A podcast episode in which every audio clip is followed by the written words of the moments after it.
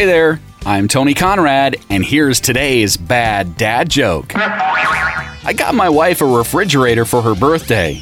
I can't wait to see her face light up when she opens it.